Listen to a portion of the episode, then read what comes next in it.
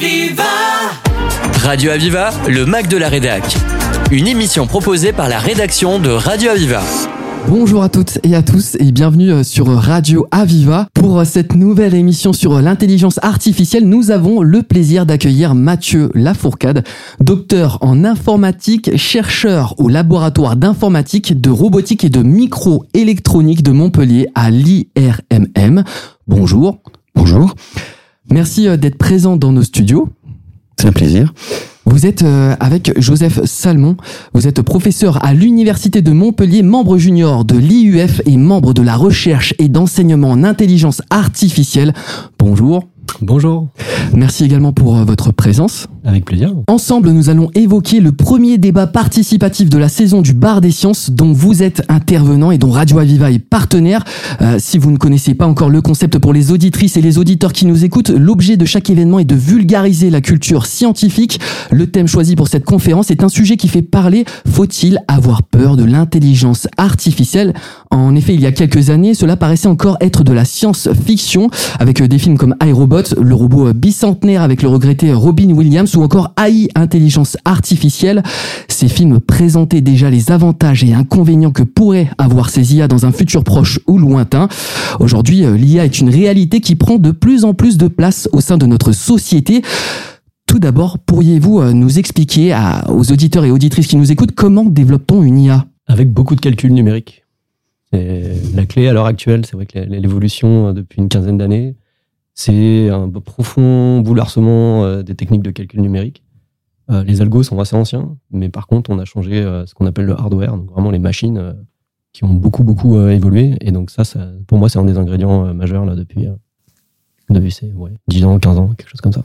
Alors, il faut trouver beaucoup de données. Alors, les réseaux sociaux, tout ça en fournissent, mais souvent pour les acteurs privés, hein, de type euh, Meta, etc.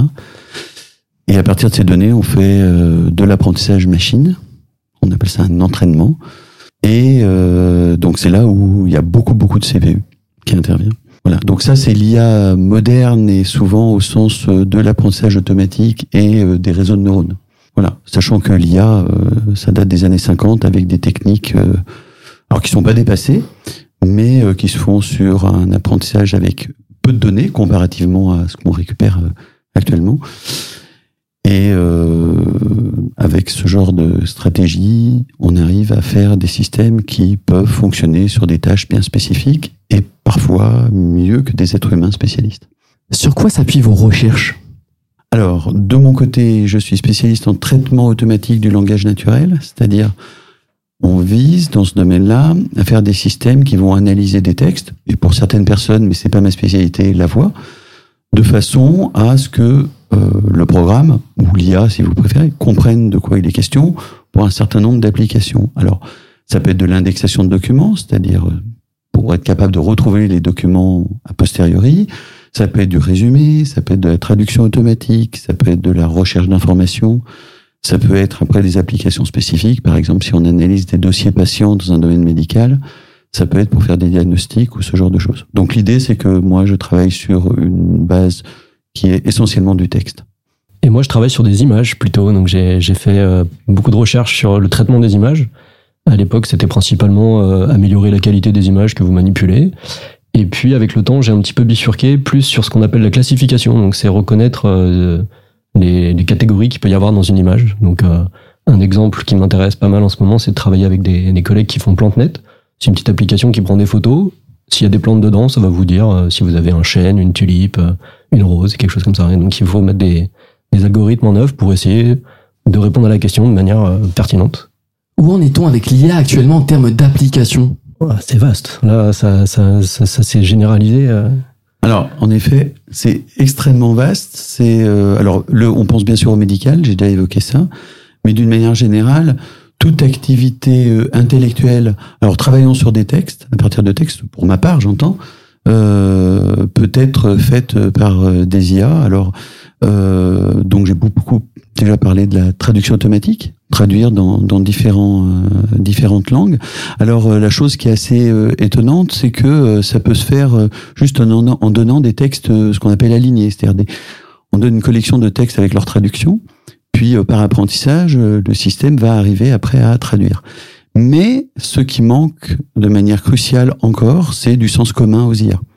Alors, c'est-à-dire Alors le sens commun, c'est une la connaissance non spécialisée. Euh, le fait de savoir que par exemple, si je lâche un verre, il va tomber par terre et sans doute se casser. Si je ramasse les morceaux, je vais me couper, mettre du sang partout, ce genre de choses. Ça, c'est des, des informations, des connaissances qu'on a en général depuis tout petit. Et euh, les IA, euh, c'est difficile de leur faire acquérir automatiquement. La raison en est que souvent dans les textes, c'est pas présent explicitement parce que c'est évident pour tout le monde. Donc les gens l'écrivent pas. Donc c'est dur de l'apprendre depuis des textes quand c'est pas écrit dans les textes. Et en termes d'autres applications? Oui. Ouais, donc moi je suis un peu plus réticent entre guillemets sur la, la santé. Je pense qu'il y, y a, beaucoup de choses qui se font, mais ça reste des domaines où il y a des, des difficultés propres à, voilà, au, au, enfin, il y a un caractère euh, vraiment particulier de ces données, donc euh, les gens sont pas encore tout à fait prêts à tout mettre là-dessus. Mais après, c'est vraiment, je pense que les gens voient ça dans leur vie quotidienne, en fait. Hein. Là, on parle effectivement sur le texte, donc il y a, il a ChatGPT l'an dernier qui a, qui a, fait beaucoup de bruit, mais les, les, traductions automatiques, c'est évident. Sur l'image, c'est des choses aussi qui ont énormément évolué, donc il y a, a, y a, des dizaines de métiers qui sont complètement transformés maintenant de, de cette évolution-là, donc ça, ça, ça change en profondeur en fait ce que, ce que les gens font. Donc ça, ça, ça répercute quand même énormément de, de domaines d'application. L'audio aussi a été impacté euh, un petit peu plus tardivement, mais euh, là aussi pour des questions de collecte de données, c'était pas si facile que ça de, de récupérer des, des pistes audio. Donc peut-être il faut prendre l'historique de Radio Aviva, mais euh... allez tout de suite, on fait une petite pause musicale et on revient juste après sur Radio Aviva. Aviva, j'aurais du mal à m'étendre, j'aurais du mal, tu sais, sans mes bordels, sans nom entre ombre et lumière, j'aurais dû porter ton nom. Je plane comme un mystère, c'est pas comme la défonce, elle, j'ai su m'en défaire. Oh. Hier encore, je voulais changer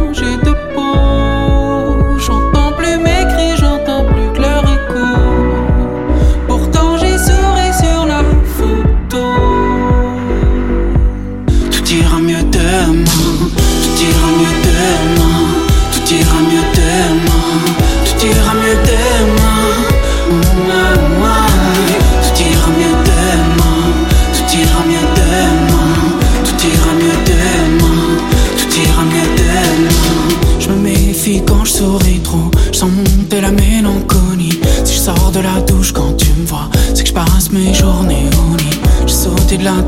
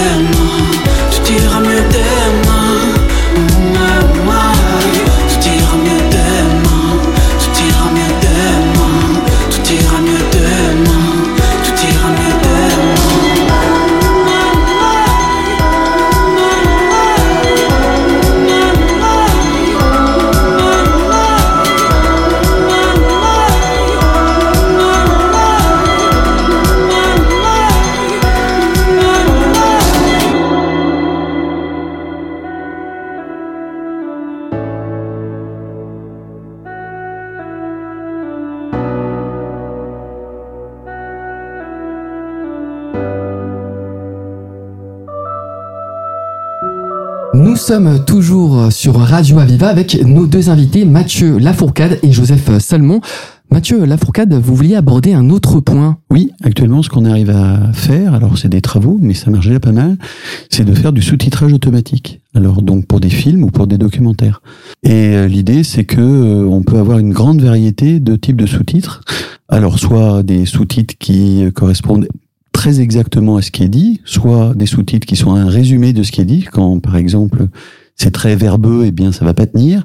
Et puis on peut avoir des sous-titres dans différents styles. Par exemple, vous imaginez des sous-titres de type argotique. Et tout ça, c'est grâce à des IA. Ils font la reconnaissance de la parole et après la génération du texte selon des paramètres qu'on a fixés. Dans quel domaine en particulier côtoyons-nous l'IA ah bah, dans votre téléphone, il y a plein de trucs d'IA actuellement. Alors euh, des choses. Par exemple.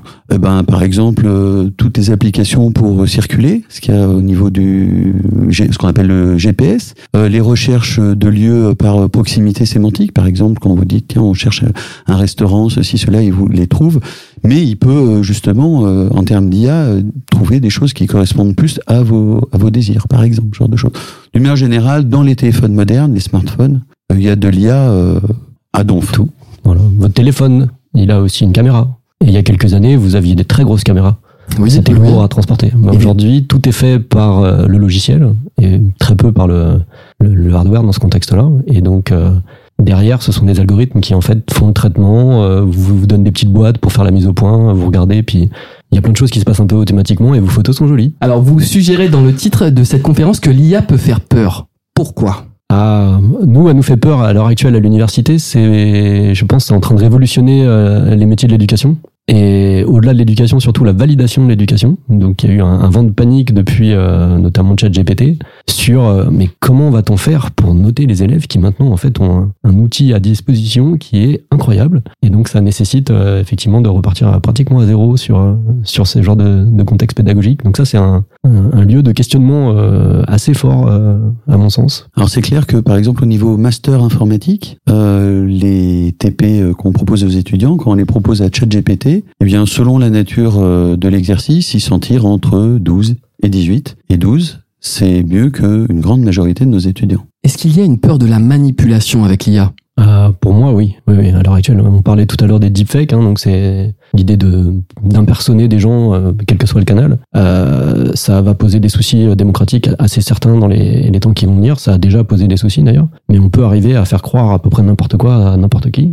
Et maintenant, la, la validité de ce que vous voyez euh, devant vos yeux euh, n'a plus rien à voir avec ce qui était il y, a, il y a un siècle ou un siècle et demi. Avant, quand vous voyez une photo, vous faisiez confiance à la photo. Bon, il y avait des montages, il y avait des choses qui pouvaient arriver qui endommageaient la photo, mais Aujourd'hui, euh, on peut aller très très loin dans tout ça. Et euh, donc, on- moi j'ai des exemples, j'ai entendu des, des, des histoires des fois même scabreuses de- d'enlèvement où on fait semblant que vous êtes enlevé et puis on demande une rançon, mais en fait vous êtes juste euh, au travail ou injoignable et bah, quelqu'un essaye de tirer parti de ça parce qu'il a assez d'informations pour euh, se faire passer pour vous.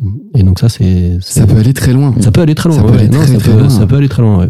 Eh ben, avec les IA génératives, euh, donc euh, ChatGPT et, et les petits frères qui sortent, eh ben, c'est très très facile maintenant de produire des fake news, c'est-à-dire de générer des textes bidons. Avant, il fallait bien qu'il y ait quelqu'un qui les écrive, donc ça limitait un peu la force de frappe. Mais maintenant, euh, avec ces outils-là, c'est absolument décuplé. Et donc, on C'est peut directement copié, ça part d'une base et c'est copié euh, sur d'autres applications, d'autres chats. Ah bah c'est c'est assez facile. euh, alors déjà il y a une ce qu'on appelle il y a une interface programmatique dans ChatGPT hein, avec un abonnement mais qui est vraiment pas cher donc on peut très bien euh, faire un petit programme qui va demander à ChatGPT de générer des fake news et qui vont être mises sur les réseaux sociaux le tout tout à fait automatiquement c'est-à-dire que on peut euh, ce qui pouvait être euh, assez laborieux avant maintenant devient extrêmement facile avec ces outils là. Alors, moi, j'entendais un chiffre l'autre jour qui m'a parlé beaucoup. Euh, ça nécessite d'être vérifié quand même, mais qui était sur le, volume du marché de, tout ce qui est l'arnaque en fait, en ligne ou, pas en ligne, et ça représente plus que les GAFAM. Et donc, c'est des gens qui sont malhonnêtes et qui essayent de faire ça euh, vont prendre en main ces outils et en faire aussi des choses qui sont euh, profondément euh, nocives pour la société. Donc, euh, effectivement, il va falloir se protéger de tout ça. Alors on part un petit peu dans la science-fiction cette fois-ci. Serait-il possible que ces IA deviennent autonomes à l'avenir? Bah ça, il faut qu'on le souhaite déjà. Elles vont pas devenir autonomes toutes seules. Euh, la question de l'autonomie est importante dans des applications où c'est important. Par exemple, pour les armes euh, autonomes, les robots autonomes. Pourquoi on voudrait éventuellement, on pourrait au moins se poser la question de les rendre autonomes, parce qu'il y a une histoire de temps de réaction. C'est-à-dire que l'IA peut, on peut être dans un mode où l'IA décide ou non de tirer un missile, mais euh, à la fin, c'est l'humain qui décide. Le problème, c'est que dans ce genre d'approche, si le temps de réaction est important, et ben souvent, bah, le temps est nécessaire, enfin, le temps est dépassé. Et les risques de hacking dans tout ça? Bah, ce dont je parlais avant était effectivement euh, très proche du, du hacking. hein. C'est donc c'est le hacking, c'est il y a plusieurs euh, possibilités hein, de, de, de, ce côté-là, mais euh, je pense que le, le fait d'utiliser des, des, algorithmes ou des IA génératives pour faire ça, c'est on le voit déjà en fait. C'est juste que pour l'instant, on n'a pas encore entendu trop parler de ça dans les, les tribunaux, mais on, va vraiment euh, au devant d'un grand nombre de cas, je pense, dans les temps qui viennent. Merci beaucoup Mathieu Lafourcade et Joseph Salmon. Merci à vous. Merci beaucoup. Pour rappel, le débat public Faut-il avoir peur de l'intelligence artificielle? C'est jeudi 25 janvier à 20h30 à la brasserie Le Dôme de Montpellier. C'est avec le bar des sciences et l'université de Montpellier. C'est déjà la fin de cette émission. Vous pouvez la retrouver en podcast sur le site de Radio Aviva. Merci de l'avoir suivi et à très vite sur Radio Aviva. Aviva c'était le Mac de la Rédac sur Aviva. Retrouvez cette émission en podcast sur radio-aviva.com.